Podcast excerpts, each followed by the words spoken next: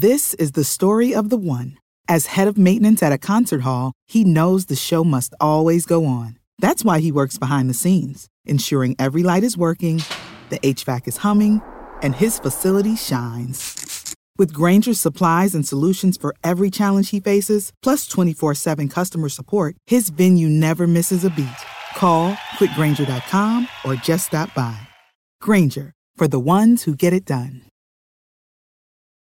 What's the easiest choice you can make? Window instead of middle seat? Picking a vendor who sends a great gift basket? Outsourcing business tasks you hate? What about selling with Shopify?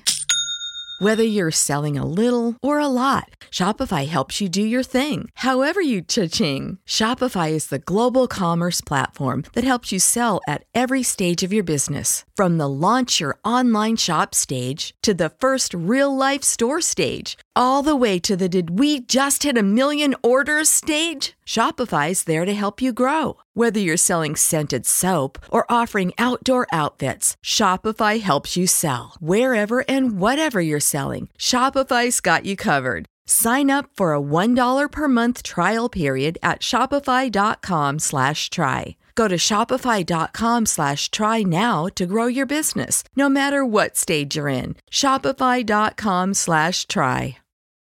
Hallelujah.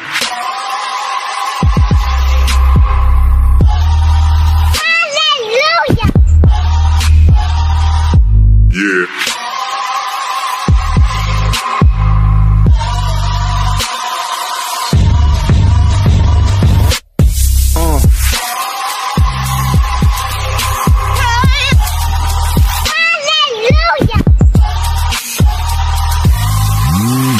Yeah.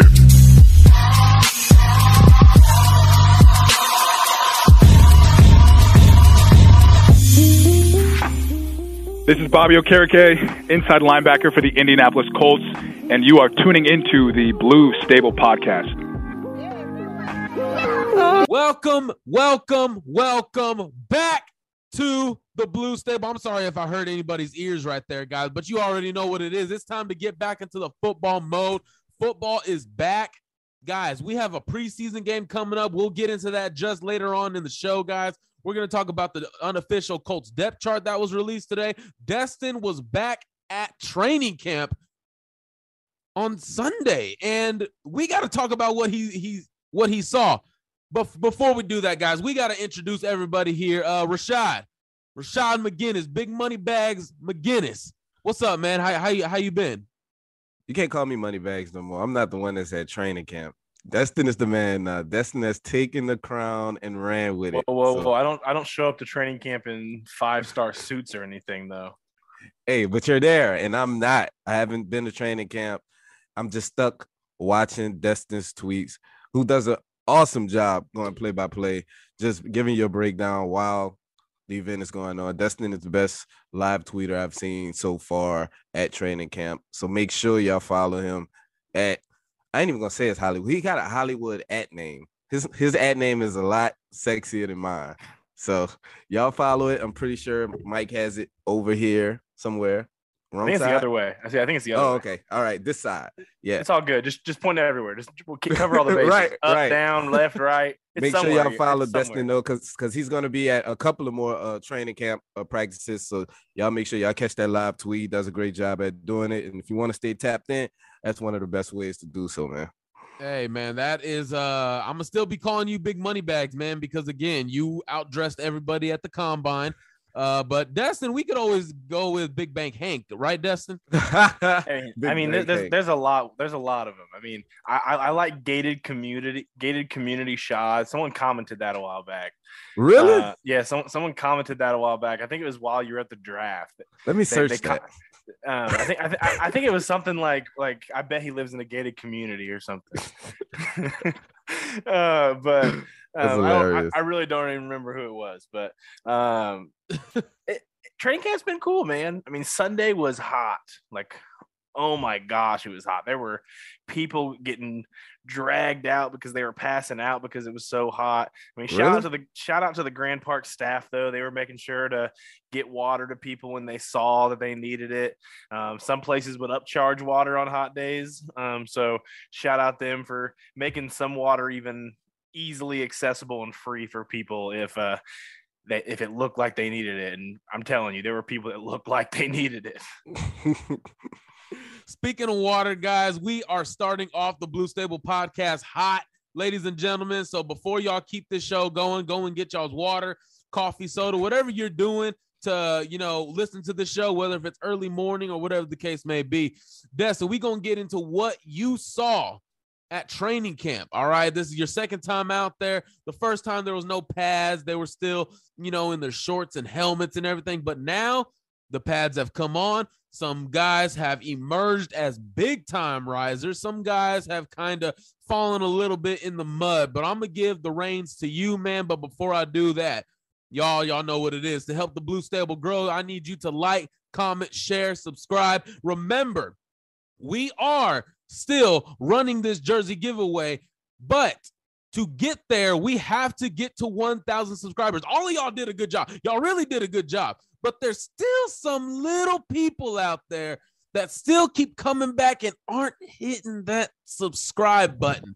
So the button that just showed up right here or right here, whichever one, I need you to hit that subscribe button. The notification bell just rang. Y'all need to hit that subscribe button and hit the notification bell. That way you are notified every time something is dropped on the Blue Stable channel. We have all kinds of things coming to you guys for the 2022 NFL season. So again, subscribe so we can get this thing to 1,000 subscribers and start this jersey giveaway. Now, Rashad, what's up, man? You got your hand up. What's up? I just want to tell everybody, make sure y'all go check out my season preview article. Offensive edition and defensive edition is out now on the website. If you haven't seen it, I don't know what you're doing with yourself. Me personally, I really don't know what you're doing with yourself. Go check that out. Do yourself a favor. Get in tune. Learn who the coach will lean on throughout this season, offensively and defensively. And I would really appreciate that. Golly, Rashad, first off, you deliver mail Monday through Friday, and you delivering mail through the website? Man, he just gives us mail on all fronts. Hey man, I gotta pay for the lights in this gated community I live in. You still gotta pay for that ceiling, huh? Yeah. Oh man, look. It's back though. We good. It's leak proof. It's back though, guys. Destin, man, let's take some control here real quick, man. What's up? Tell us about training camp and what was your little takeaway from it? Yeah. So Rashad's out here shouting out articles, so I might as well shout out my own as well. For any other additional information that you may not hear on the pod today, just make sure you guys go check out the article I put out from being at training camp on Sunday. My overall takeaways, some shocking players showing out. Just make sure you're checking that out. We'll have the link in the bio, but also just make sure you're subscribing to all of our articles. A bunch of writers putting out great content over at thebluestable.com. Make sure you're not missing any of that. But I'm going to start out with the offensive side of the ball. Sunday was rough for the offense, guys. You guys probably saw it on Twitter. I saw that they rebounded a little bit Monday, getting a little bit back on track, but it's normal early on in training camp for the defense to be getting the better of the offense. But it was a little weird because the offense had good days before that. And it's just like, Friday they had to run before the Sunday practice because they just didn't practice up to par to Coach Reich's par. So then to come out on Sunday and they just got their tail whipped the entire day. The offensive line just could not hold up for either side. And it was just rough. There were very few highlight plays for a lot of guys because of it. But I'll highlight some of the guys on offense that kind of showed out for me. So Nick Foles, you're not going to hear much about a backup quarterback often, but going from last year, having to watch these second-year Jacob Eason, rookie-year Sam Ehlinger, and we were having to watch those guys with the ones and the twos, So getting a guy like Nick Foles with the twos, man, it's helping a lot of these receivers be able to put out something for these coaches. Keke Coutee, you've heard his name at least once a practice because he's been able to find a way to make a highlight play. Desmond Patmon finds a way to get a big catch at least once or two in practice. I'm not sure I'm going to pronounce this guy's name, but I'm not hearing him much. And I mentioned him a little bit in my article. Samson Nautica, I believe is how you pronounce it. Receiver, 86 on the roster. You'll have to look it up a little bit. Every practice I've been at, he's made a highlight play. And we're going to get into the depth chart a little bit later, but he actually ended up getting listed on the 3 spot for the second outside receiver role. So probably just missing the roster, basically, when you look at the cuts and how they'll fall. He's been a shocker. He's out there. He's making plays. He has a good enough speed on the outside. He gets separation. And more, I just haven't seen him drop the ball. And Sunday was huge for drops. The tight end room really, really struggled. Granson had a few drops, which is a common thing in his game so far in practice. Jelani Woods had multiple drops. The offense, just overall, Sunday was rough. It was a rough experience to watch, at least in the 7-on-7 and 11-on-11 drills. And one-on-ones and things like that, they probably found ways to make highlight plays and give guys chances for the day, obviously.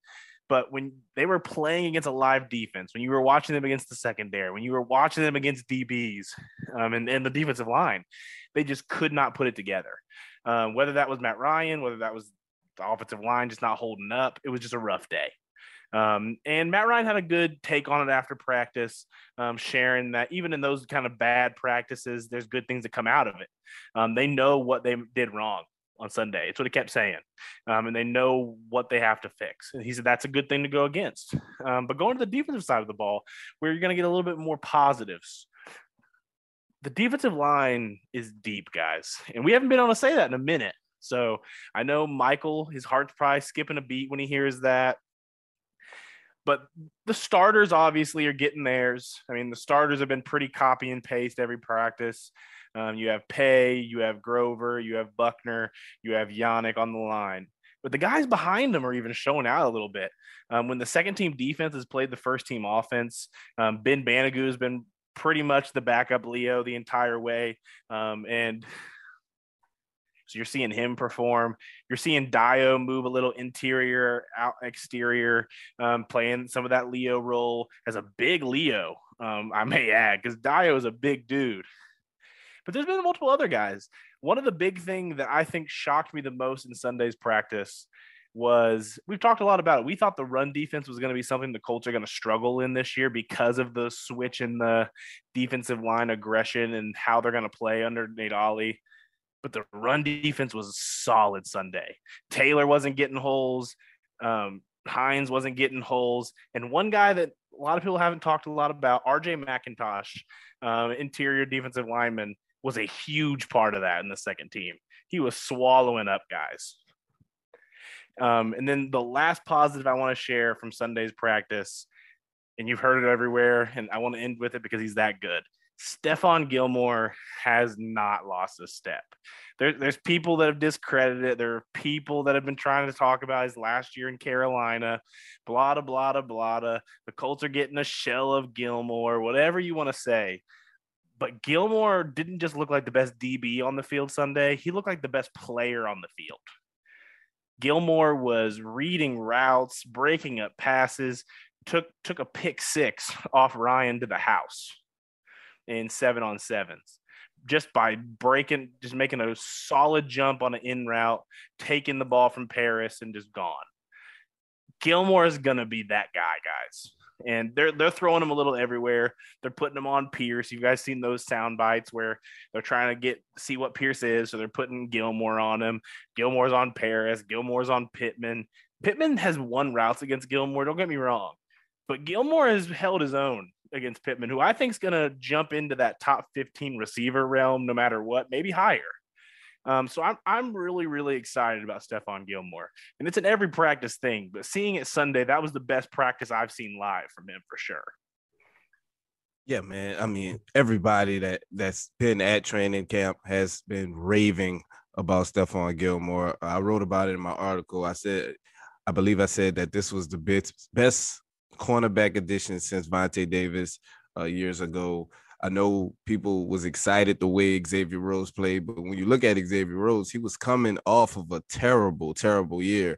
And his first year with Indianapolis was a pleasant surprise, but no one expected him to be that. Gilmore has never had that kind of a fall off. You know, the only questions with him was injuries, was his ability to stay healthy. But when he came back with Carolina last year, he definitely showed flashes of being the guy that he's being practiced in and practiced out this year. So I'm excited to have it, man. It's been a long time, like I said, since the Colts had a bona fide number one. And I think that just makes the job easier on Julian Blackmon, who's going to have the middle of the field. It's going to have to play over the top of these guys. He can cheat a little now to the cornerback two side because you don't really have to worry much about Gilmore. Gilmore's going to hold this side of the field down. And I think that's a big positive for it. This episode is sponsored by Ticket IQ. Colts preseason and regular season is right around the corner, and if you want money off Colts tickets, Ticket IQ is offering 5% off your ticket order right now if you use the promo code Blue Stable at checkout. That's Blue Stable, not the Blue Stable, Blue Stable, and you'll get 5% off any Colts ticket. Additionally, Ticket IQ has A-plus deals right now for Week 1 against Kansas City, the home opener against Kansas City. The cheapest no-fee ticket. I just want to emphasize that again to you guys. No fee ticket. When I'm shopping tickets, fees get me every single time. I don't like seeing my tickets reading $199 to buy, and then it ends up being like $239 at checkout. If you see a ticket right now for the Kansas City Chiefs Week 3 at $129, it's $129 at checkout. And right now, for eight more dollars, section 606, row 9 in the corner at the bottom of the upper level, you can get a ticket to the Chiefs home opener for $137. And when you use that promo code, that price is going to even go down. So make sure you use that promo code Blue Stable and go check out Ticket IQ today. Shout out Ticket IQ, ladies and gentlemen. Once again, Ticket IQ, 5% off. Go and get that discount as always. Now, guys, I hear all the things y'all were saying, but now we got to get into the depth chart because the depth chart was released earlier today, and it's unofficial, but it gives you a little bit of a look of what the coaches are thinking right now. Okay, so let's go from top to bottom. We already know, okay, there are going to be some positions where we really don't need to harp on too much. There's going to be some that there's going to be some good conversations in. Okay, so guys, let's kick it off. Quarterbacks. We already know what it is, man. Matt Ryan, first-teamer. Nick Foles, second-teamer. Third strings, well, they're all compiled together. Sam Ehlinger and Jack Cohn. Who cares about 13 quarterbacks? None of these guys will be on the 53. We are not. I don't want to overreact. I don't.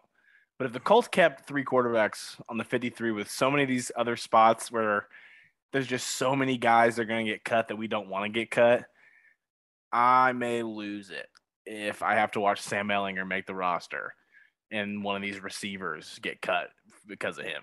Hey, Destin, real quick, whose personality do you think is better, Sam Ehlinger or Jack Cohn? Whose personality is better? Yeah. I mean, I don't know. I don't know much about Cohn's personality. He went to Notre Dame. He was at Notre Dame, transferred in from Wisconsin, right? So a Big Ten kid before. Hey, man, if his personality gets any better, Sam Ehlinger might make the roster. I'm just saying. They're currently competing to see who can go through waivers to get on the practice squad, in my opinion. They're battling it out for waivers. Yeah, whoever clears waivers, man, they got the spot. All right, well, man. Rashad, man, where you at? Quarterbacks, any take on them at all? Look, Mike, save my opinions for the important positions. You know, quarterback is settled. Quarterback 1, quarterback 2. We know what it is. We know what it is. 2 guys that played in the Super Bowl. One Super Bowl MVP. We got Frank Reich as QB3. There you go. Big facts. That's the quarterback room, everybody. Of course, not much to talk about there. running backs could possibly maybe, and it's not really going to be much of a conversation. Jonathan Taylor, the league's leading rusher last year. Obviously, we know where he's at. Nyheim Hines, obviously mixed in there. Obviously, if you look at the depth chart, there's a lot of guys mixed in there. Makes it look like, oh, is that, you know, running back 3, running back 4. No, they're all compiled together, and they're behind Jonathan Taylor and Nyheim Hines. Behind Nyheim Hines, Phillip Lindsay seems to have that lead a little bit. You know, he's followed by Deion Jackson, CJ Verdell, Tyson Williams, D'Vonte Price. Basically, it's going to, I think that third team guy is going to be about who can do some spot duty and, you know, what their impact on special teams is. Phillip Lindsay obviously sounds like he's been doing pretty well. He looks like his older self a little bit. He's hitting the hole a lot quicker than he was in Houston. And he just looks much better so far. But Destin, where are you at on these running backs? Yeah, I mean, Taylor, Hines, their spots are locked up, obviously, and Hines is going to kind of sprinkle in the receiver realm of things as well as that running back too. They're trying to predict if they keep 3 or 4 running backs has been interesting. It feels like if they go the 3 route, Phillip Lindsay will be that guy who gets that 3rd spot. If they decide to go 4, it's going to be really, really interesting. I thought D'Vonte Price, when he was out there before he got hurt, looked like the 4th best guy when he's out there. And just the splurts of how many big plays he was able to make. CJ Verdell's had good moments. The team likes Deion Jackson a lot from being here. Those are the guys that have showed to me that if they decide to keep forward, probably be the lead in consideration, I guess. But I think Taylor, Hines, Lindsay, those 3 will be here. Okay, I got a curveball for you, okay? 3 running backs make the roster, Taylor, Hines, Lindsay. What 2 running backs or 1 running back, whichever one you prefer, which 1 or 2 do you think the Colts will keep on the practice squad? I mean, it's just all about who gets through waivers, really. I mean, Price was undrafted. Verdell was undrafted. Jackson was undrafted. And then Tyson Williams is a guy who was a free agent that came in from Baltimore, so he's a vet. It just depends on what they want. I mean, if they had to waive Deion Jackson, it seemed like they like him a lot. So if he got through waivers, he'd probably be the top guy that they'd want on the practice squad, if I had to guess. Not even a damn mention of D'Vonte Price. Screw you. Hey, I like D'Vonte Price. We talked about this during draft season. He was one of those guys I would have loved for them to take a flyer on the 7th round. They ended up getting even a better deal and got him undrafted. Hey, we team D'Vonte Price over here, man. We team D'Vonte Price over here. If he didn't get hurt, I feel like he would have a very inside track if they kept 4 running backs. But the fact that he's not been out there at practice for what is it now? 5 straight, 4 straight. It's hard. If you're undrafted, it's hard to miss reps, and it's not his fault, obviously, because he's hurt. But if you're an undrafted guy, you cannot miss these reps right now. They're just too valuable. Yeah.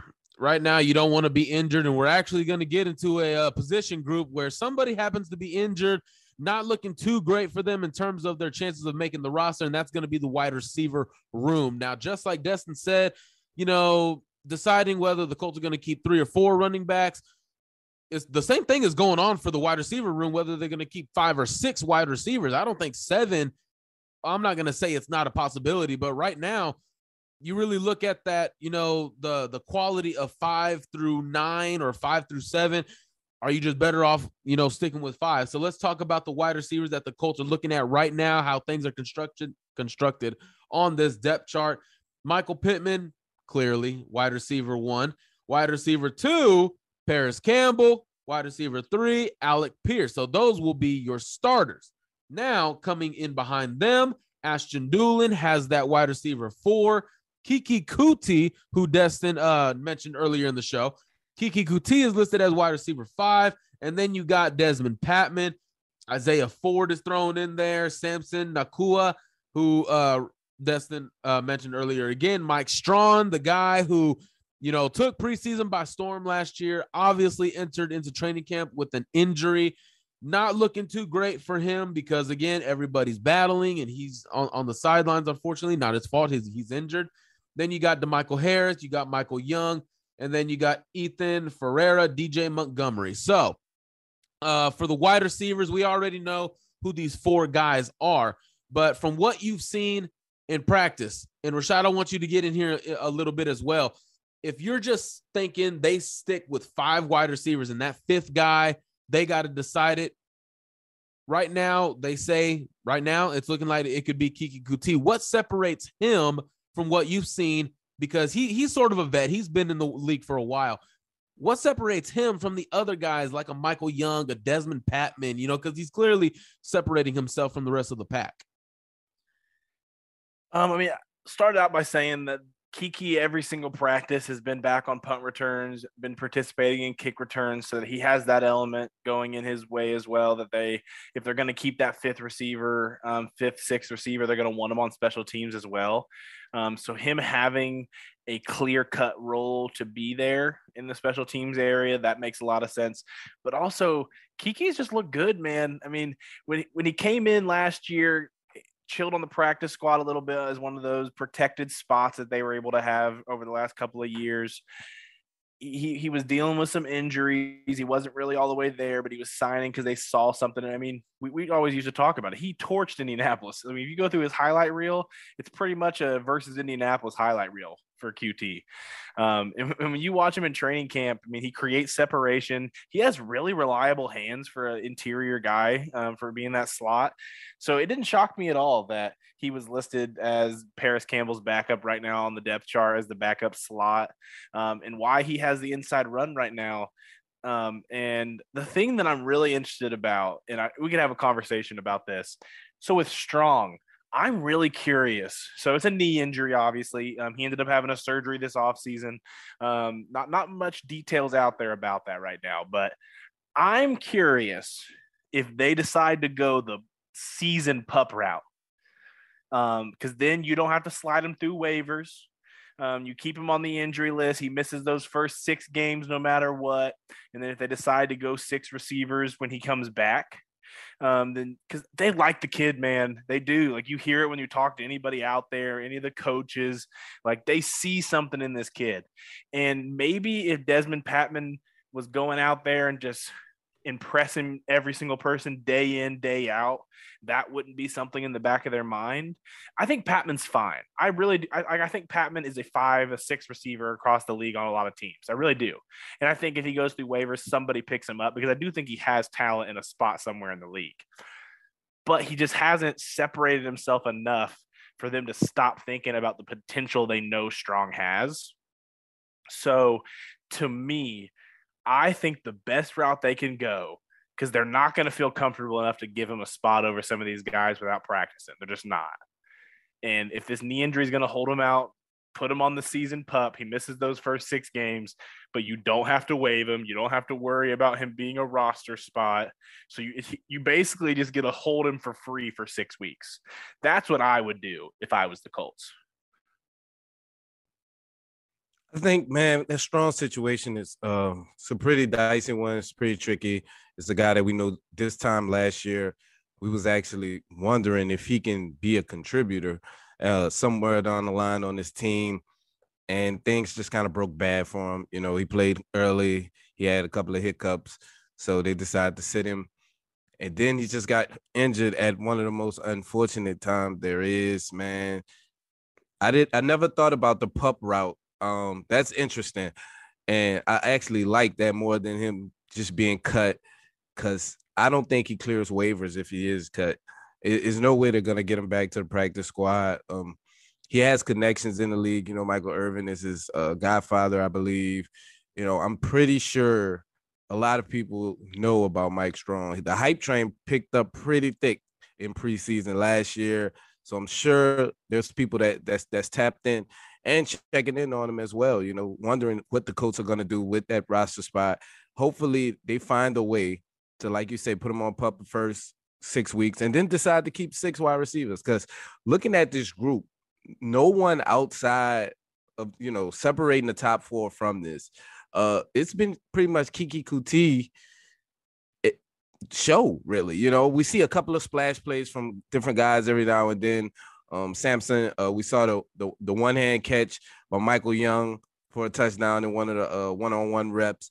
We see spot plays, But the only guy that's continuing to win on routes and get separation and has real good chemistry with Nick Foles is Keke Coutee, and he's proven already. We've seen him do it in the NFL. He did it to us, you know, while he was a member of the Texans. So we saw firsthand what he can do. I'm pretty sure that played into the fact of why Chris Ballard even decided to bring the guy in who knows better than Ballard.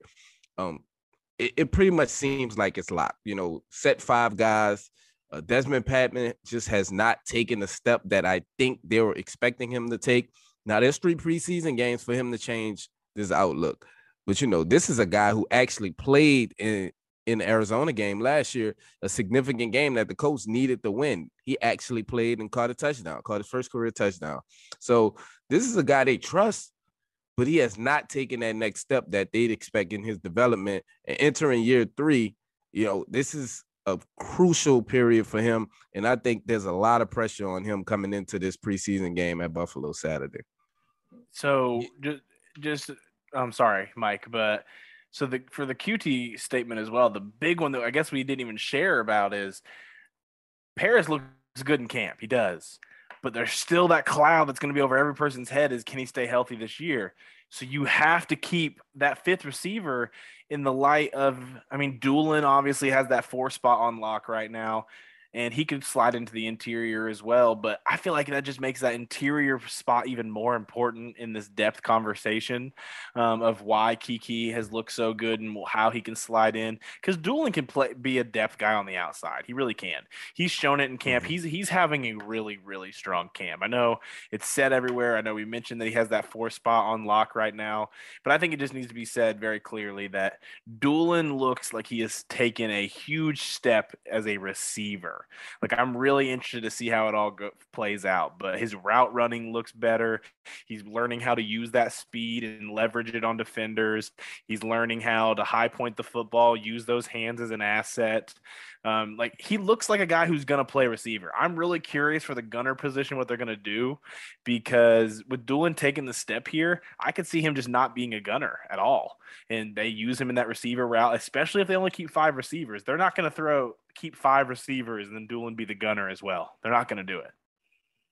Wide receiver is definitely something that everybody needs to keep an eye on. Obviously, you have three preseason games to be able to watch and take in your own opinion about these guys. Next up is going to be the tight end room, and this one is a little bit more interesting because obviously Mo Alie-Cox is your tight end one, but everything after him has always been a question mark, has always been, you know, has been an unknown, really. So now someone is actually separating themselves from the pack, and that would be Kylen Granson, who has obviously his spring was very, very up and down, very inconsistent, but his training camp is much better. His feel is much better. His route running is much better, catching the ball at a more consistent rate instead of the drops that he had in spring.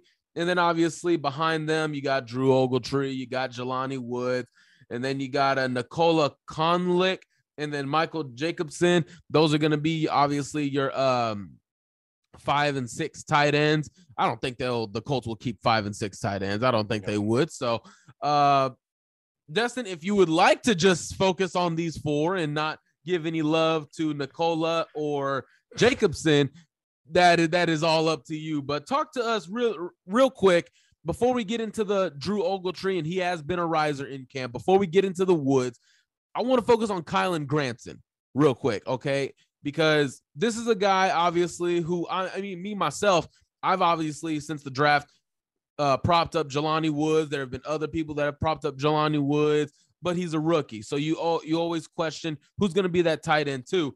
Kylen Granson, what is he doing in camp to basically separate himself from the pack? Yeah, I mean, snap-wise, it's definitely Mo Alie-Cox has the majority of the first team. Then Granson has a pretty solid cut over Ogletree and Woods. And the big one is whenever Granson's in with Ryan, Ryan looks his way a lot. He really likes to find Granson in the middle of the field, get him the ball, let him move with it. We saw his run after catch used a little bit last year in little splurts here and there, but I really think they like that ability out of him. He's still having drop issues in practice. That's going to be a thing that is something to watch. Sunday, I counted two. A possible third that I didn't end up contributing to him as the defender was right there, so I won't give it to him, but had two clear drops on Sunday even, and it feels like he has a drop at least every day in camp. And Ryan kind of mentioned it a little bit, that drops are not the end of the world in practice. We need to get into the game, see what happens in the live action, let it play out. But like that's an issue that he's going to have to fix, because there's nothing that can drop you on a depth chart quicker than key drops in games, especially with a guy like Matt Ryan, who is going to demand excellence from these guys on the field, demand that you're in the right spots, demand that you're doing your role correctly. You drop a ball right there. I mean, you're going to hear him in press conferences preach the forget that play, move on. But they're going to be forgetting that play and moving on the bench. So, and then after Granson, the Woods and Ogletree conversation. Ogletree, I mean, the Colts did the little line under on the depth chart to kind of make it so it's not official. It's the first depth chart. But, I mean, Drew Ogletree is the 3 and Woods is the 4 right now. A lot of people may be surprised by that.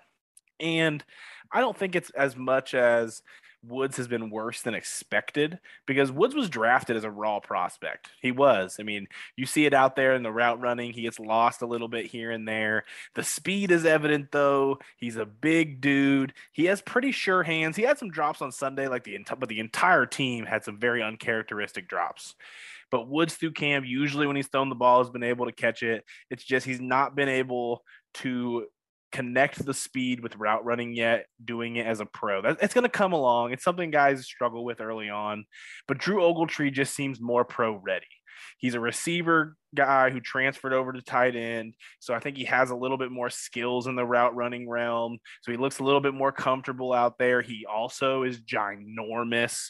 I mean, Woods is a big guy, but you add the fact that Ogletree has the hair on top of it, gives him another inch or two.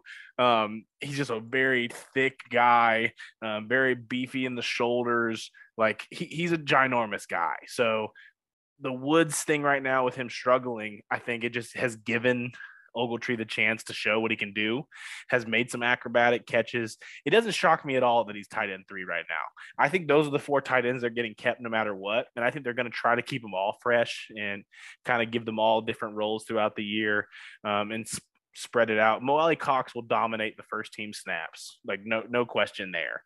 But I think Granson, Ogletree, Woods, they're going to have very specific roles for all of them, because all 4 of them have gotten first team snaps. Is there any concern early on, right now, what you know today, what you've seen? There's obviously question marks behind Mo Alie-Cox, and I think Mo Alie-Cox himself is somewhat of a question mark to a certain degree as far as tight end 1. He's proven he can be tight end 2 and tight end 3. That's not a question. But after Mo Alie-Cox, when it comes to Granson, raw prospects, like you said, in Ogletree, in Woods, do you think the Colts can find themselves in a situation to where these guys, Granson, Woods, Ogletree, are just too raw, where they're kind of making too many mistakes and it's costing us through the season? And could you see possibly them go maybe a vet tight end right now, sitting here today? Do you think that's somewhere they can go?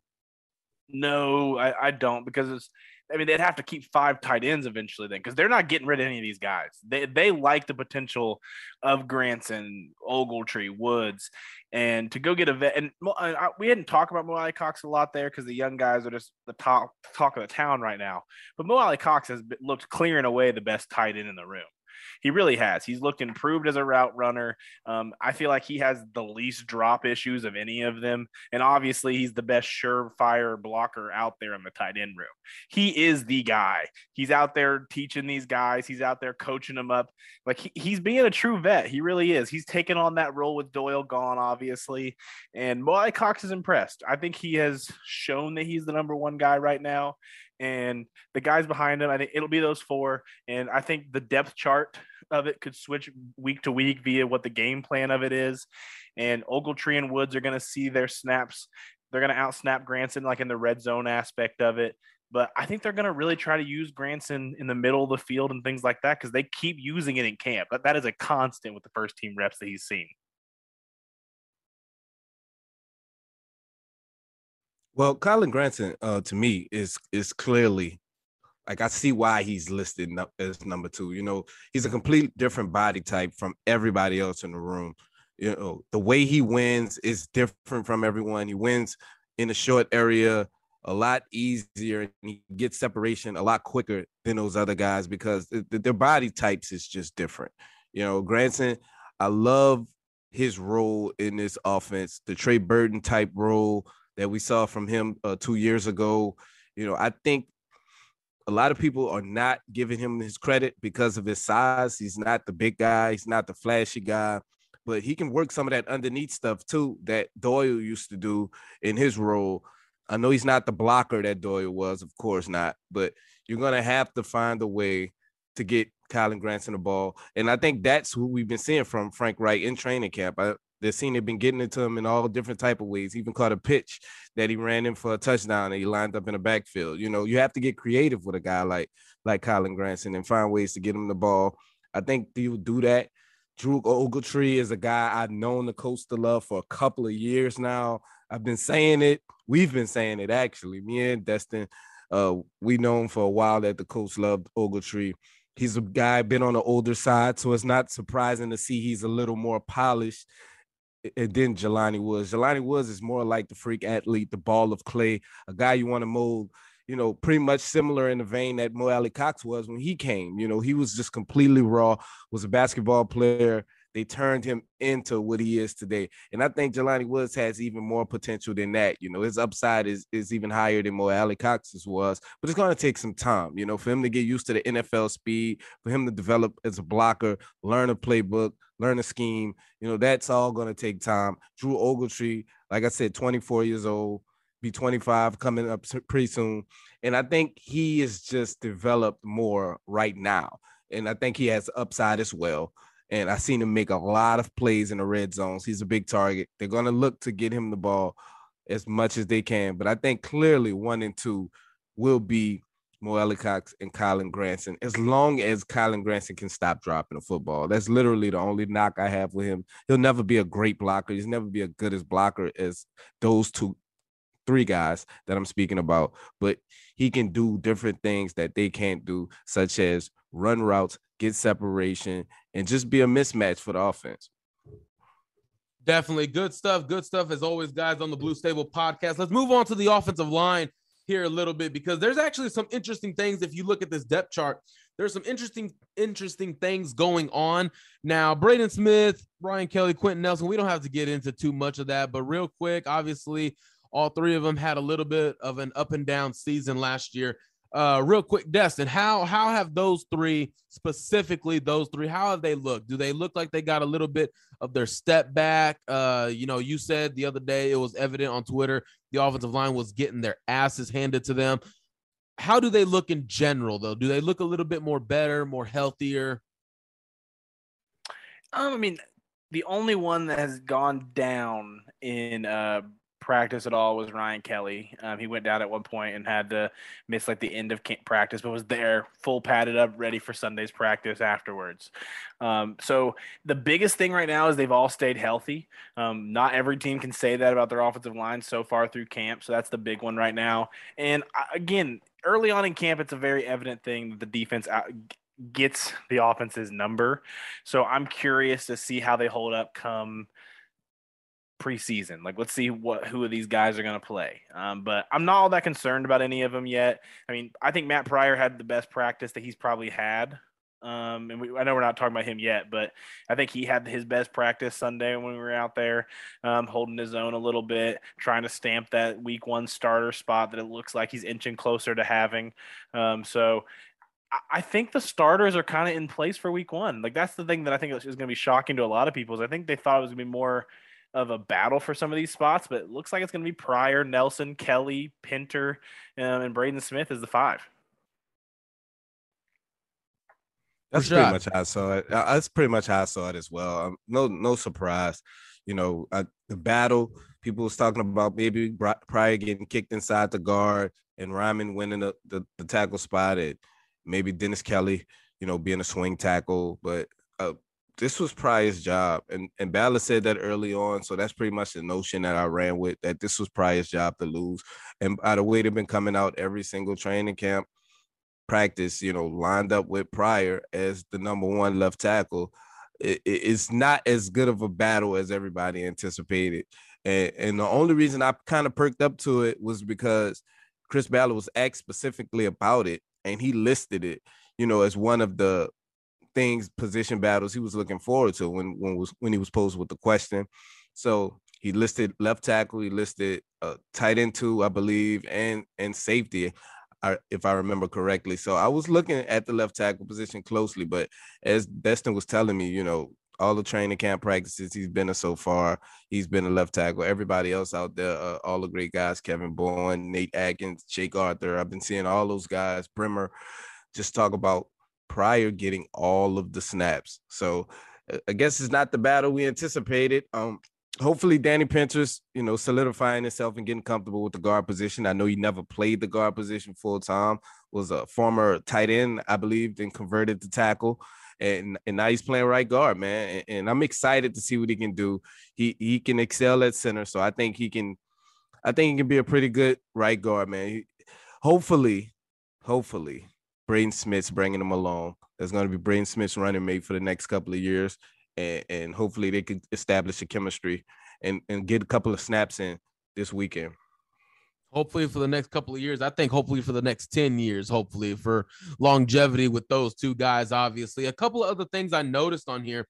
The rookie, Ryan Van Demark, has the number 2 right tackle spot over the veteran, Dennis Kelly. That one was interesting to me. Destin, I know you were a fan of Van Demark in the draft process. Talk to us about what Van Demark is doing a little bit to separate himself from Dennis Kelly. Obviously, you mentioned the edge rushers, the twos with the second team. They're doing a little bit good. What is it about Van Demark that's separating himself from Kelly specifically? I really don't think it's been anything much other than Dennis Kelly has now missed practice over a week because he went down with an injury, and Frank made it pretty clear, you know, on Sunday's practice afterwards that he's probably going to miss some time. So I think Van Demark's probably going to take that spot. They gave him a good amount of money as an undrafted free agent anyway. So I think it was his spot to lose in that site, but they liked Kelly. They do. And maybe he ends up on that season PUP list as well. I don't know. And Rashad, you noticed earlier how Matt Pryor had his best day of practice. But if it was Raimann, now Raimann is the out there manhandling guys, you know, man. You should have took that bet, Mike. No, I wouldn't. Hey, man, right now Pryor was manhandling anybody. Now, right now, you know, I'm not gonna say like I feel too good because again, we haven't even played a preseason snap yet. I like to hear, you know, Matt Pryor separating himself, which is what I expected it. Again, Raimann is a rookie. I don't think he's ready yet. He's not getting blown up or destroyed in camp, so that's a good thing, especially if the Colts, you know, kind of look at him, and majority of the fan base kind of look at him as the long-term left tackle. So that's a good thing that he's not, you know, getting blown up, destroyed in camp. But with Pryor, from you know, just asking a couple people, he's getting a little bit better and better each day. You know, early on, Destin, you were talking to me, and you were telling me, you know, Yannick was whooping his butt, and then, like you said earlier, he had his best day. His feet are getting better. His technique is getting better, and that's something that I just, you know, that's why I felt good about saying Pryor would be left tackle one, because he's a vet in this game already. He learned a little bit about technique, leverage, playing tackle. When he played right tackle, started 4 games for the Colts last year, went up against some pretty good edge rushers. He learned a little bit about that in terms of technique. He's fought for positions a lot. He was a 2-star at college, battled a 4-star lineman to win the right guard job at TCU. He's used to being in position battles already. This is, you know, a walk in the park for him. I believe he's been here. He's done that. So I'm comforted that he's, you know, taking this lead. But again, preseason hasn't even come yet. We'll get to that here in a little bit. But I'm not, you know, taking my victory lap yet. I'm not doing that yet. So I've learned in the past. But again, Raimann, 3rd round rookie. He's a humble learn. Mike. You're growing right before my very eyes, bro. I'm proud of you. You're really growing up, man. Hey, man, Raimann is a 3rd round rookie. He's going to grow up. He's going to get better. He's going to learn to play left tackle at the NFL level. So if he's able to do that, the Colts just might have their long-term left tackle in him if Matt Pryor doesn't reach the level the Colts really want at that specific spot. Now, that was the offense side of the depth chart. But getting into the next is a sponsored segment by Manscaped. If you haven't heard already, it's smooth sack summer, everybody. When you're playing in the summer sun, make sure you're scaped for complete smoothness. That's right. This is the summer to keep your package cool while still looking hot with Manscaped. The leader in below-the-belt grooming is making sure we all have a ball this summer by giving your pant partners everything they need to stay fresh. Dive headfirst into smooth sack summer by going to manscaped.com for 20% off plus free shipping with our code BSTABLE20. Again, guys, they got plenty of great products over there at Manscaped. I use quite a few of them myself. Run over there and get 20% off. They also have a summer sale, an additional 20% off. So you get to double dip a little bit of that in there as well. So getting into the defensive side of the ball, here we go. Let's start with the defensive line. Okay, so let's go to the defensive line. Talking about, you already know who your 4 starters are going to be. You got Yannick Ngakoue, Grover Stewart, DeForest Buckner, Kwity Paye. Now, behind them, something was a little bit interesting. Someone pointed it out. Someone that sent me a DM that Dayo Odeyingbo was a 3rd-string lineman. I don't read in too much into that. That's probably just where they have him listed.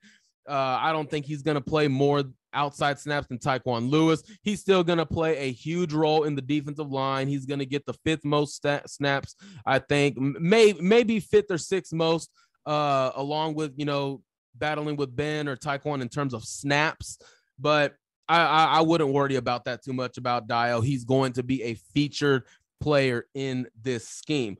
But the backups, guys, let's talk about that. Tyquan Lewis, RJ McIntosh, Destin, you mentioned him in your article. You mentioned him at the beginning of the show. Eric Johnson, the 2nd, the 5th round rookie. And then you got Ben Bandigu again. Talk about this 2nd unit of defensive linemen and what you're seeing from them, because like you said, they've gone up against the 1st team offensive line. What are some of the things you're seeing that Tyquan is looking like, obviously, after the horrific injury last year? Ben, well, let's just be honest. It was never really a talent issue with him. And then you got RJ McIntosh, the vet that was brought in. You got Eric Johnson, the 2nd. How are those guys looking? Yeah, I mean, Ben training camp Bandigu is out in full force, obviously. But I will say, I just think the Leo spot, you can tell in camp that it fits him. It really does. So you can tell that he's just a little bit more comfortable. He's had snaps where he's won against the 1st team offensive line. He's really done well against the 2nd team offensive line. I think him as the backup Leo was pretty penciled in for me. Eric Johnson, man, he has this just explosive 1st step. And you see it live, and it's just fun. I'm pretty pumped to watch him during preseason. And then RJ McIntosh is a guy, again, a lot of people haven't talked about, but I think he's going to be a dang good run stopper, just to come in whenever he's needed, really. He's looked good in camp. I think he's kind of separated himself from some of those 3rd-string guys.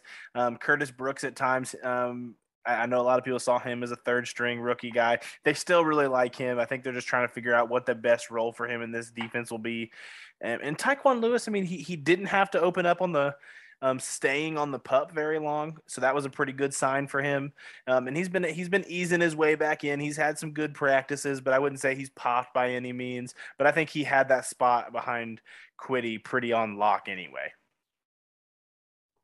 Yeah, man. I think the whole Dayo thing that you was addressing earlier, I think it's just a matter of him being able to play multiple positions, do this versatility.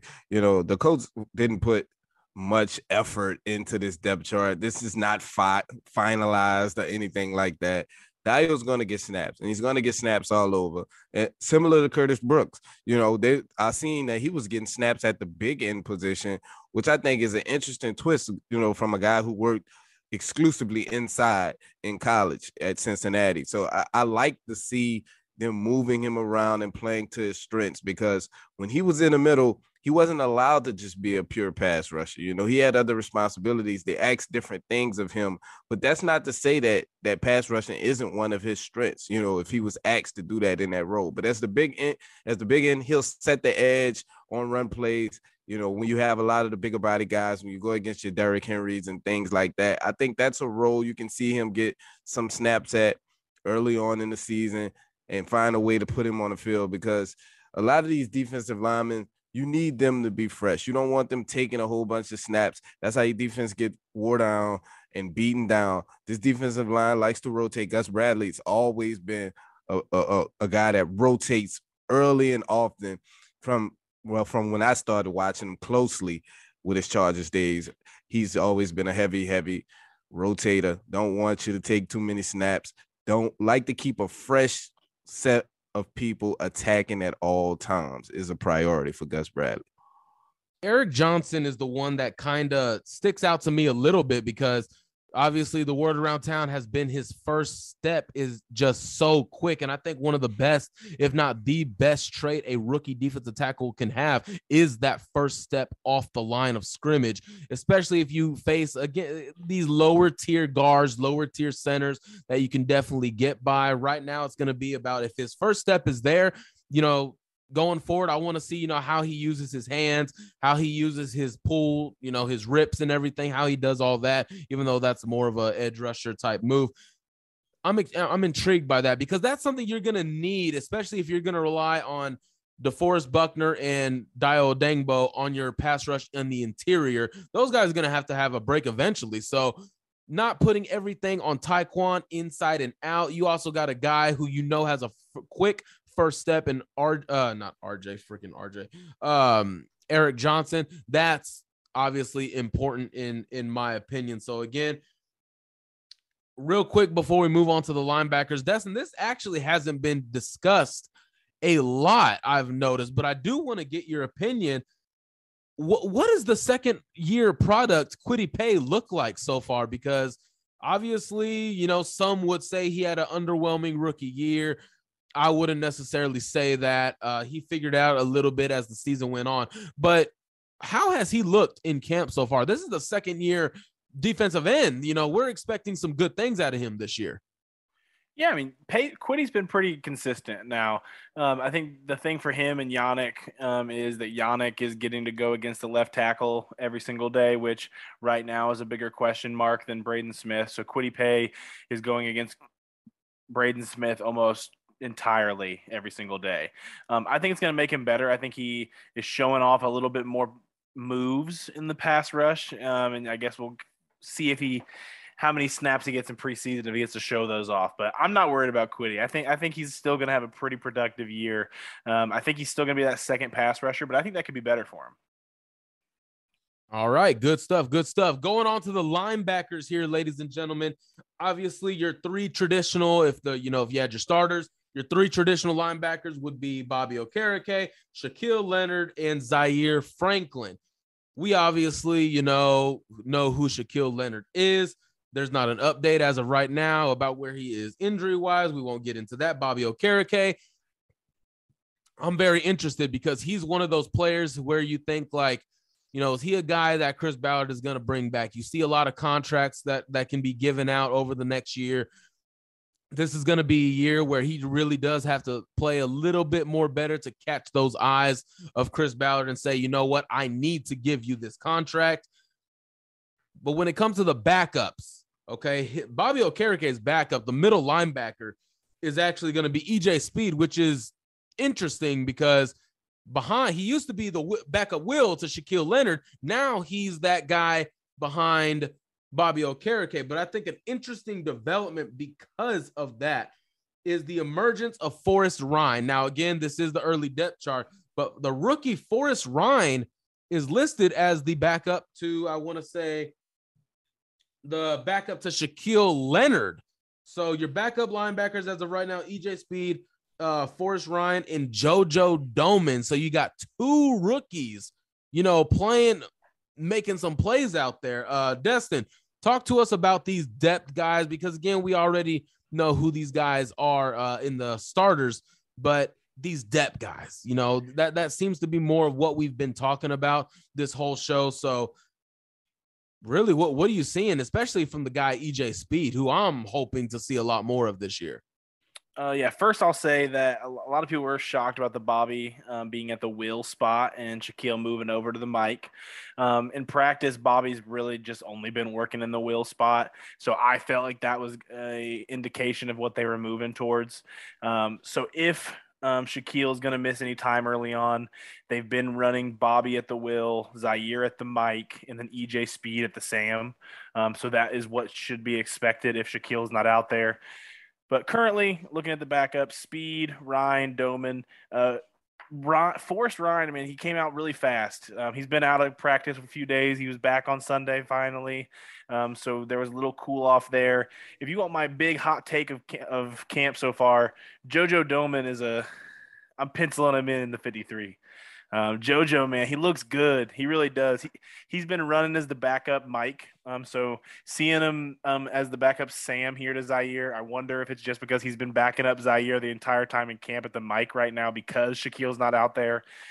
But because I just really am not sure what the mic spot looks like right now, if Shaquille's not out there early on, I think JoJo is just earning that spot because he has been primarily the guy behind Zaire. They don't have many guys that they've put out on that area, and he just looks good, man. He's been fast. He's been around the ball. I think he's just separating himself from a lot of these other guys outside of Speed, obviously, is that fourth linebacker. But for that five cut, to me, it's looked like JoJo's the fifth best linebacker out there. Yeah, man, an interesting thing that caught my attention about the depth chart is the switch, you know, from Bobby Okereke from Mike to Will, and Shaquille Leonard going from Will to Mike. You know, in Gus Bradley's defense, the Will has a lot of responsibility as far as matching up, you know, with the guys, the tight ends, the slot guys, the running backs coming out of the backfield, and maybe Gus wants Bobby in that role because he feels like that fits his strong suit better than it does Shaquille. You know, he wants Shaquille to take that micro role so he can be in the middle and playing in space, reading the quarterback, getting the feel, and making plays. Since he's the playmaker, you want the playmaker to be out in the middle, you know, kind of getting the feel, playing in space, and reacting to what he sees that the quarterback is doing or what or the plays development, the different route distributions that's coming from out of the backfield. I think that plays more to Shaquille's strong suit. So it's interesting to see that those two made a switch. I think it'll benefit both of them. Bobby's a big, fast guy that can run. He covers really well. I think Shaquille will be fine. I know everybody's panicking right now and freaking out with the reports from NFL Network and everything that's going on with him. You know, hopefully he be back soon. But I'm not worried about as far as Shaquille missing time. You know, he's one of those guys that if anybody can miss time, and I feel like we'll be fine whenever they got back, he is one of those guys. As far as the guys that's on the back end, the bottom half of the depth chart, I'm shocked Sterling Weatherford's not a little bit higher. He was a guy I was a little higher on before training camp, but the way JoJo has been performing from everything I've heard, it's pretty much, you know, he put it to bed. It was kind of a neck and neck race going into training camp, which one of those guys was going to take that step because they were kind of similar in profile. You know, I know JoJo went to a bigger school and he's not as quite of a big of athlete, but he has a better feel for the position at this moment. Weatherford's has been a safety his whole collegiate career, so he was making a complete position transfer, and I think he'll do better, you know, if he didn't make the 53. He was able to get to the practice squad. I think they get a chance to work with him. They see him as one of those balls of clay too, a physical freak, and a guy that if they spent more time with has more upside. But JoJo might be the right guy for the position right now. Interesting stuff. I know you and yourself and Destin were big fans of Sterling Weatherford in this past draft cycle. You guys had him in mock drafts, and obviously when he was announced he was signing with the Colts as undrafted free agent, you guys were excited. Again, former safety, converted linebacker. He is now going to be able to showcase what he can do in 3 preseason games for the Colts this season. So now moving on to the corners before we get on to the safeties. And I mean, we can discuss kickers. You know, our good friend Zach Hicks, this will be his favorite segment when that comes later. We're not discussing kickers. I'm just not going to. I'm staying muted. Here for corners, okay? We already know if the traditional third linebacker Zaire Franklin is not in there, Kenny Moore will be your starting nickel. Stephon Gilmore, the former defensive player of the year, he will be your starting number 1 corner. And then an interesting debate about the number 2 corner outside opposite of Gilmore is Brandon Facyson right now. And Rashad, I want to hand you the mic here real quick, and then we'll go to Destin. For those who, you know, are curious about what this, why is Facyson, you know, number 2 over Rodgers? Obviously, Rodgers is a ascending young player. He's a fan favorite. Talk to the people why a guy like Facyson, a vet in this game, would be number 2 over Rodgers. A lot of people is probably unaware that Brandon's been with Gus Bradley his whole career, literally since he was bought in by the Chargers as a rookie, you know, moving with him to the Raiders and now moving with him again with the Indianapolis Colts. Brandon has been in his system for a long time, you know, for a few years. He's a bigger corner. He plays completely different from Isaiah Rodgers. He's a big physical guy, 6'2". He's a guy that's going to get up on you, play press, and he has the length that you want from your boundary corners. You know, that's the type of body type that Chris Ballard loves, and that's the type of body type that Gus Bradley wants in his defense. So it's no shock to me, you know, that he is the guy that's getting the call at the number 2 corner spot. Isaiah Rodgers, that's no knock on him, though. You know, he's a guy that wins in a completely different way. He wins with his feet, his hips, his quickness, his speed, you know, and he's a great guy when it comes to going to play the ball. You know, he makes plays on the ball. That's what I love about Isaiah Rodgers for his size. I would like him to be more physical, you know, when the ball does arrive, you know, playing through the catch point. I would like him to get better at that, get a little stronger at that. But, you know, you can't really find many knocks in his game. You know, he has the recovery speed when he does get beat or make a technical mistake. But Brandon is just not a guy that's going to make those mistakes. You know, he doesn't break down technically, doesn't break down fundamentally. He's just going to be a big, long corner. He's going to make the plays on the ball. When it's contested catch situations, he's a little stronger, able to rip the ball out. He's going to disrupt the routes at the line of scrimmage. That's his strong suit, and that's the way he plays. And that's what Gus Bradley favors, clearly. Yeah, I mean, I didn't think it was that big of a shock. I mean, Facyson has been pretty much dominating the first team snaps for that spot. I mean, that was one of the big talks of every time I've been there, is that he's kind of had the grip on that second outside corner spot, but he's been with Bradley for quite some time. I still think it's pretty evident that when they call that heavy press type range, you're going to see Rodgers on the field. You're just not going to be able to keep him off the field in certain situations. I think Facyson may see more red zone snaps, for an example, where they're going to want to keep Isaiah Rodgers where he can make up ground and that type of realm of it. I think it's just going to be all about keeping these guys fresh. I'm not really worried about who has the most snaps at the end of the day. I just want those four corners to stay healthy. And the big one for me was that Marvell Tell has been able to separate himself and stay as the backup there on the second spot, just because I think this was a big training camp for him after last year, not being able to make the roster, getting put on the practice squad here and there. I think him coming out and being able to earn that backup spot and hopefully earning 53-man roster spot would be big for him and the Colts because they like Tell. He's shown some promise. So if Marvell Tell is your fifth corner, I feel like that's a really good spot for this room that we've not had in a long, long time. Yeah, Marvell Tell, obviously, he also sat out the 2020 year, obviously, when the pandemic happened. So he hasn't seen live action in, 2 years. And so now this is obviously a big camp for him. Other corners that were on the roster, obviously, Anthony Chesley, rookie Dallas Flowers, Marcel Dabo. No, he's listed as safety. Chris Wilcox. Chris Wilcox. Wow.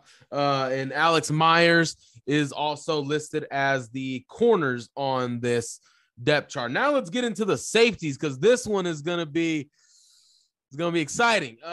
So the listed starters are going to be Julian Blackmon and starter rookie Nick Cross.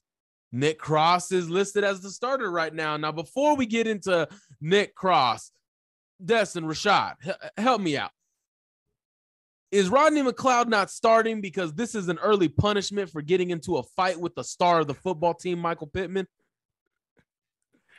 I don't know about the star of the football team, but go ahead, Destin. I mean, they've sprinkled in McLeod there. Him and Cross have kind of been going back and forth. It feels like that strong safety spot is one of the true non-decided starting spots. If you look in camp, how they're splitting up reps.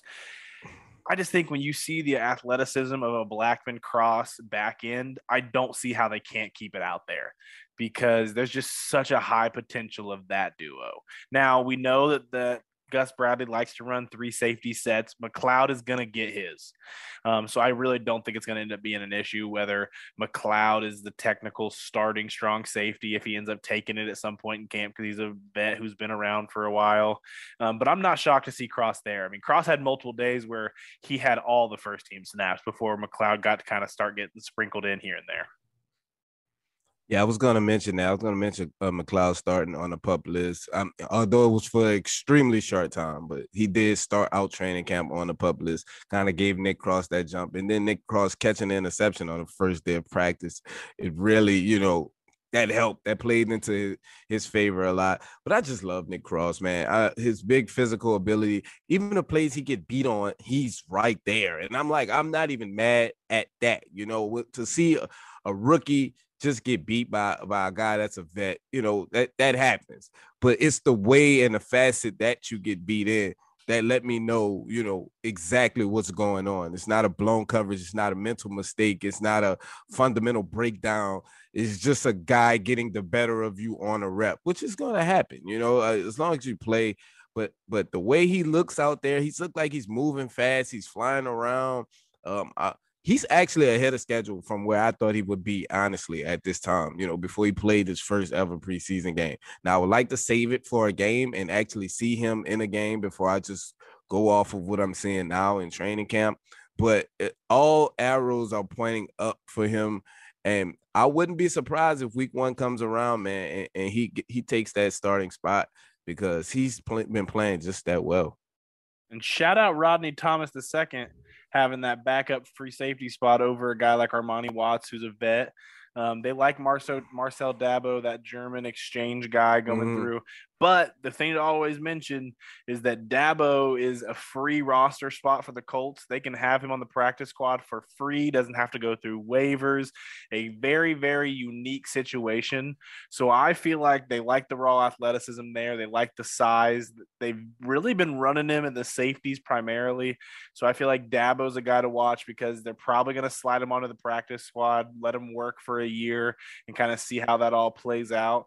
But Rodney Thomas having that spot over Armani Watts, that was a big one for me that he's been able to show it enough to have it there because Armani Watts, I mean, he's not a great vet by any means, but he's been around. So Thomas being able to be a 7th round pick and earning that spot early is big.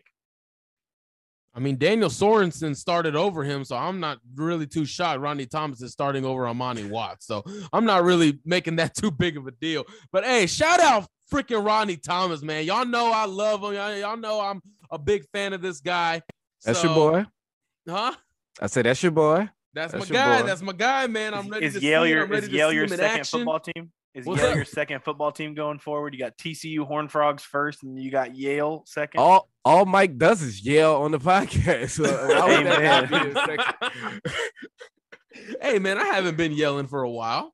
Nah, you've been doing good, man. I haven't been yelling for a while. You know what I mean? All right, guys. No, I think that's two dad jokes in a row in like a 30-second realm, so I think we're cut off. I'm an actual dad, though. I'm allowed to get that off. That is true. And Marcus, you have a new TikTok idea now. So, but yeah, again, I'm excited to see Rodney Thomas. Obviously, we'll get into that here in a little bit more. But again, shout out Rodney Thomas. And I don't think we really need to talk about kickers. Just bring one in that can hit the damn ball through the goalpost. 8 billion people in the world, find one. Okay, so now parity. Go ahead.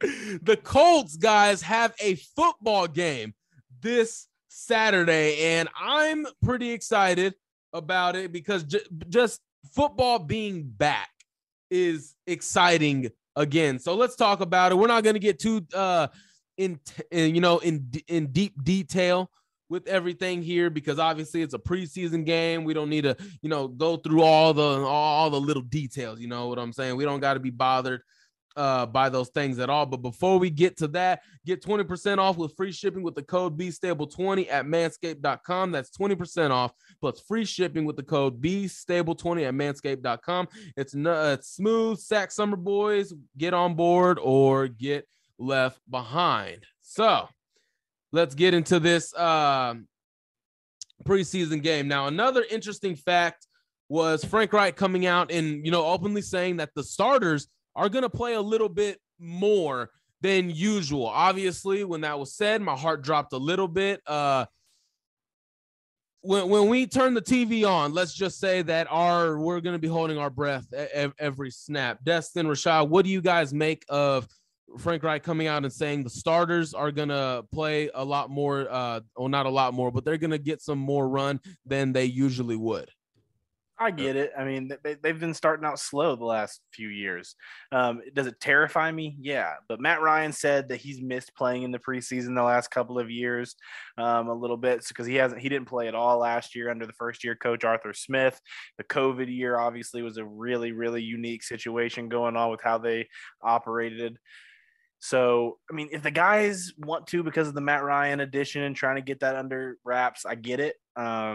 I still hope it's not a lot. I hope we see the starters 2 drives maximum in any game. If I see him more than 2, I just don't understand. And there are some guys that don't need to be out there. Jonathan Taylor, I don't want to see you. I don't care if Shaquille Leonard's back starts feeling amazing week 3 of preseason. You better not strap him up in the preseason whatsoever. And I really don't want to see Matt Ryan out there after week 2 personally. But they'll do whatever they got to do. They don't care what Destin Adams says. Yeah, man, it's preseason, man. You want to see the young guys get the reps. This is kind of their moment too. I'm a sucker for the guys that on the 90-man roster that's not gonna make it to 53. This is their moment, in my opinion, man. Having a family member that was one of those guys that had to fight for a roster spot, seeing what they go through, the grind that it is, and the memories that it creates, man. I like to see those guys. So I want to see them get as much action as they can. Sure, you put the starters out there for a series or two, because if you're playing Matt, you pretty much have to play the starting offensive line too. You're not going to put him out there with a bunch of backup offensive linemen to protect him. So that, you just, is it worth it? Especially when it comes to week 2, when they're live practicing against the Lions. When the game time comes, you don't need to see those guys. Like it's pretty pointless at that point. So hopefully those guys get in for a quick 1-2 series max, in my opinion, and then get those guys out of there. And you let the guys fight that really has something to prove, the guys that really need the reps. If you want to play some of your starters that's rookies a little longer, that's understandable. You want to play Nick Cross a couple of extra series, a series or two. You want to play Alec Pierce a series or two. You want to give Jelani Woods and Ogletree snaps. Have at it. Knock yourself out. I understand it totally from their perspective. But I don't need to see Parris Campbell out there too long. Just this Nyheim Hines, that's nothing to prove out there. You know, like, I just want those guys to be injury-free, please. Yeah, Taylor Hines, Gilmore, Leonard, Buckner, you know, Ngakoue. Those are the guys that, man, I really don't need to see you. We'll see you in Houston week 1. So, guys, here we go. We're not going to, you know, this isn't your regular pre-game or anything, but the Colts are traveling to Buffalo. I don't really give a damn if Josh Allen or Stephon Diggs or Gabriel Davis is playing. I don't care. But what is one room that you're going to be paying attention to when this game is going on? Rashad, let's go with you first. Oh, man, I kind of tipped my hand when I was going through the people that I wanted to see play. It's this tight end room, man. I want to see what those guys got, because it's three of those guys that really need to show something this Saturday. Kylen Granson, Drew Ogletree, Jelani Woods. They're going to get a lot of snaps. They're going to get a lot of reps. I want to see what those guys can do, because we need a playmaker to emerge from that position. Although we have Mo Alie-Cox, who's #1 clear cut, we need a playmaker aside from him to emerge, whether it's Granson doing it with his quick feet and his route running ability, or whether it's Drew Ogletree or Jelani Woods doing it with their size. We need to find that mismatch that we can rely on throughout the season. So I'm going to be looking for the tight ends, which someone of y'all show me something, man.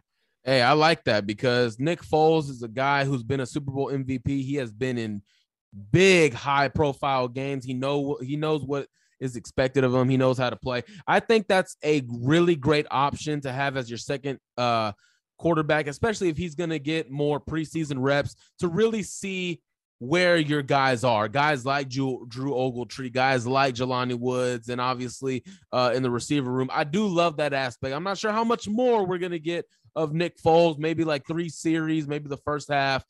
But, you know, it's a little bit better than having to, you know, use Sam Ehlinger to decide where guys are at. No shots intended. Yeah, for me, the guys I'm excited to see that some people may look at that's not that exciting. I'm really excited to see this second team offensive line, just because in years past, the depth in the offensive line has come to eat us in the butt, man, and cause issues. I like a lot of these young guys, but I'm really curious to see how they could hold their own if they ever had to start this year. Raimann at left tackle. A lot of good things are coming out about the vet out of IU, Jason Spriggs at the guard spot. Wesley French, who has the backup center spot right now. Uber athletic guy. RAS is in the +9s at the center spot, so excited to see him out there. I'm a big Will Fries guy, and I've heard so many good things from the team that they really like his potential as a backup guard. And then we got Ryan Van DeMark right now penciled in at the right tackle with Dennis Kelly down. So I'm really excited to see all those youth in that second offensive line, just give them some live action snaps.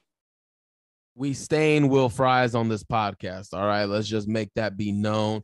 Hey, we have a French and we have Fries right next to each other.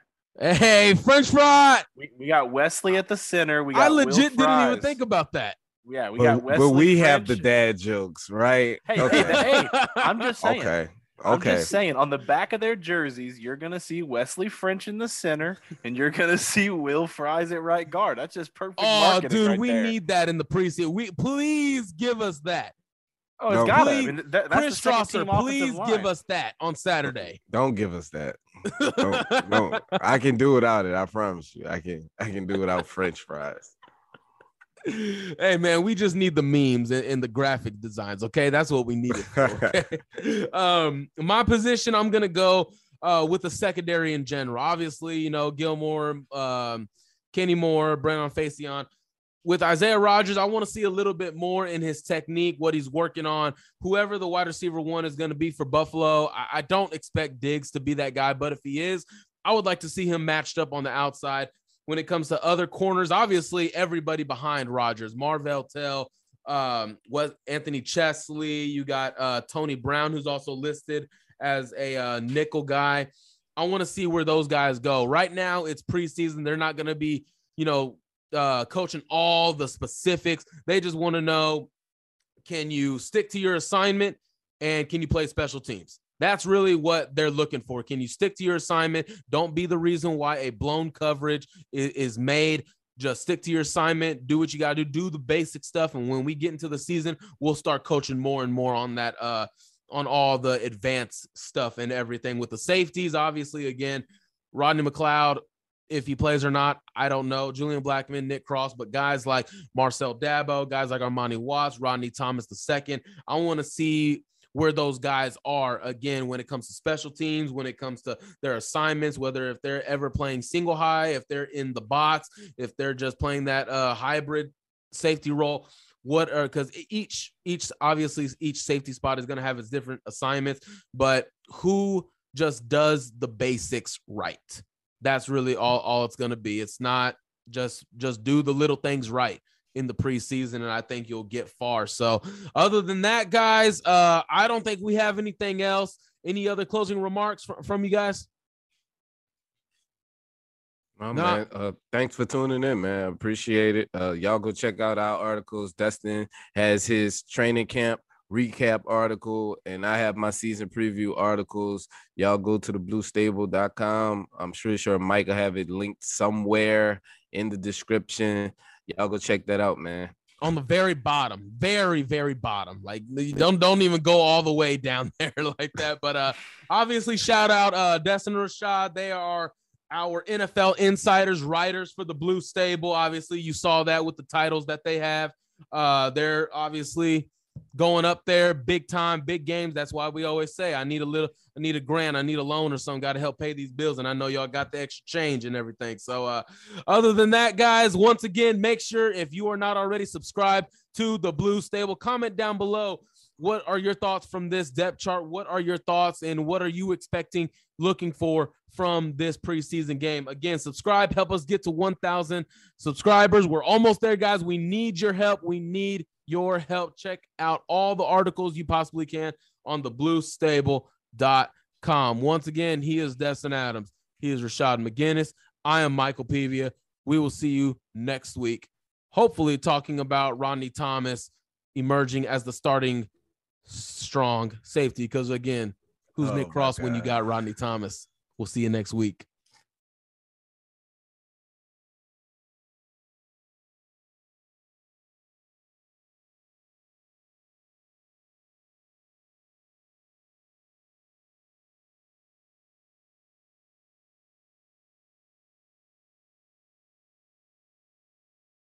This is the story of the one. As head of maintenance at a concert hall, he knows the show must always go on. That's why he works behind the scenes, ensuring every light is working, the HVAC is humming, and his facility shines. With Grainger's supplies and solutions for every challenge he faces, plus 24/7 customer support, his venue never misses a beat. Call quickgrainger.com or just stop by. Grainger, for the ones who get it done. When you need mealtime inspiration, it's worth shopping Kroger, where you'll find over 30,000 mouthwatering choices that excite your inner foodie. And no matter what tasty choice you make, you'll enjoy our everyday low prices, plus extra ways to save, like digital coupons worth over $600 each week. You can also save up to $1 off per gallon at the pump with fuel points. More savings and more inspiring flavors make shopping Kroger worth it every time. Kroger, fresh for everyone. Fuel restrictions apply.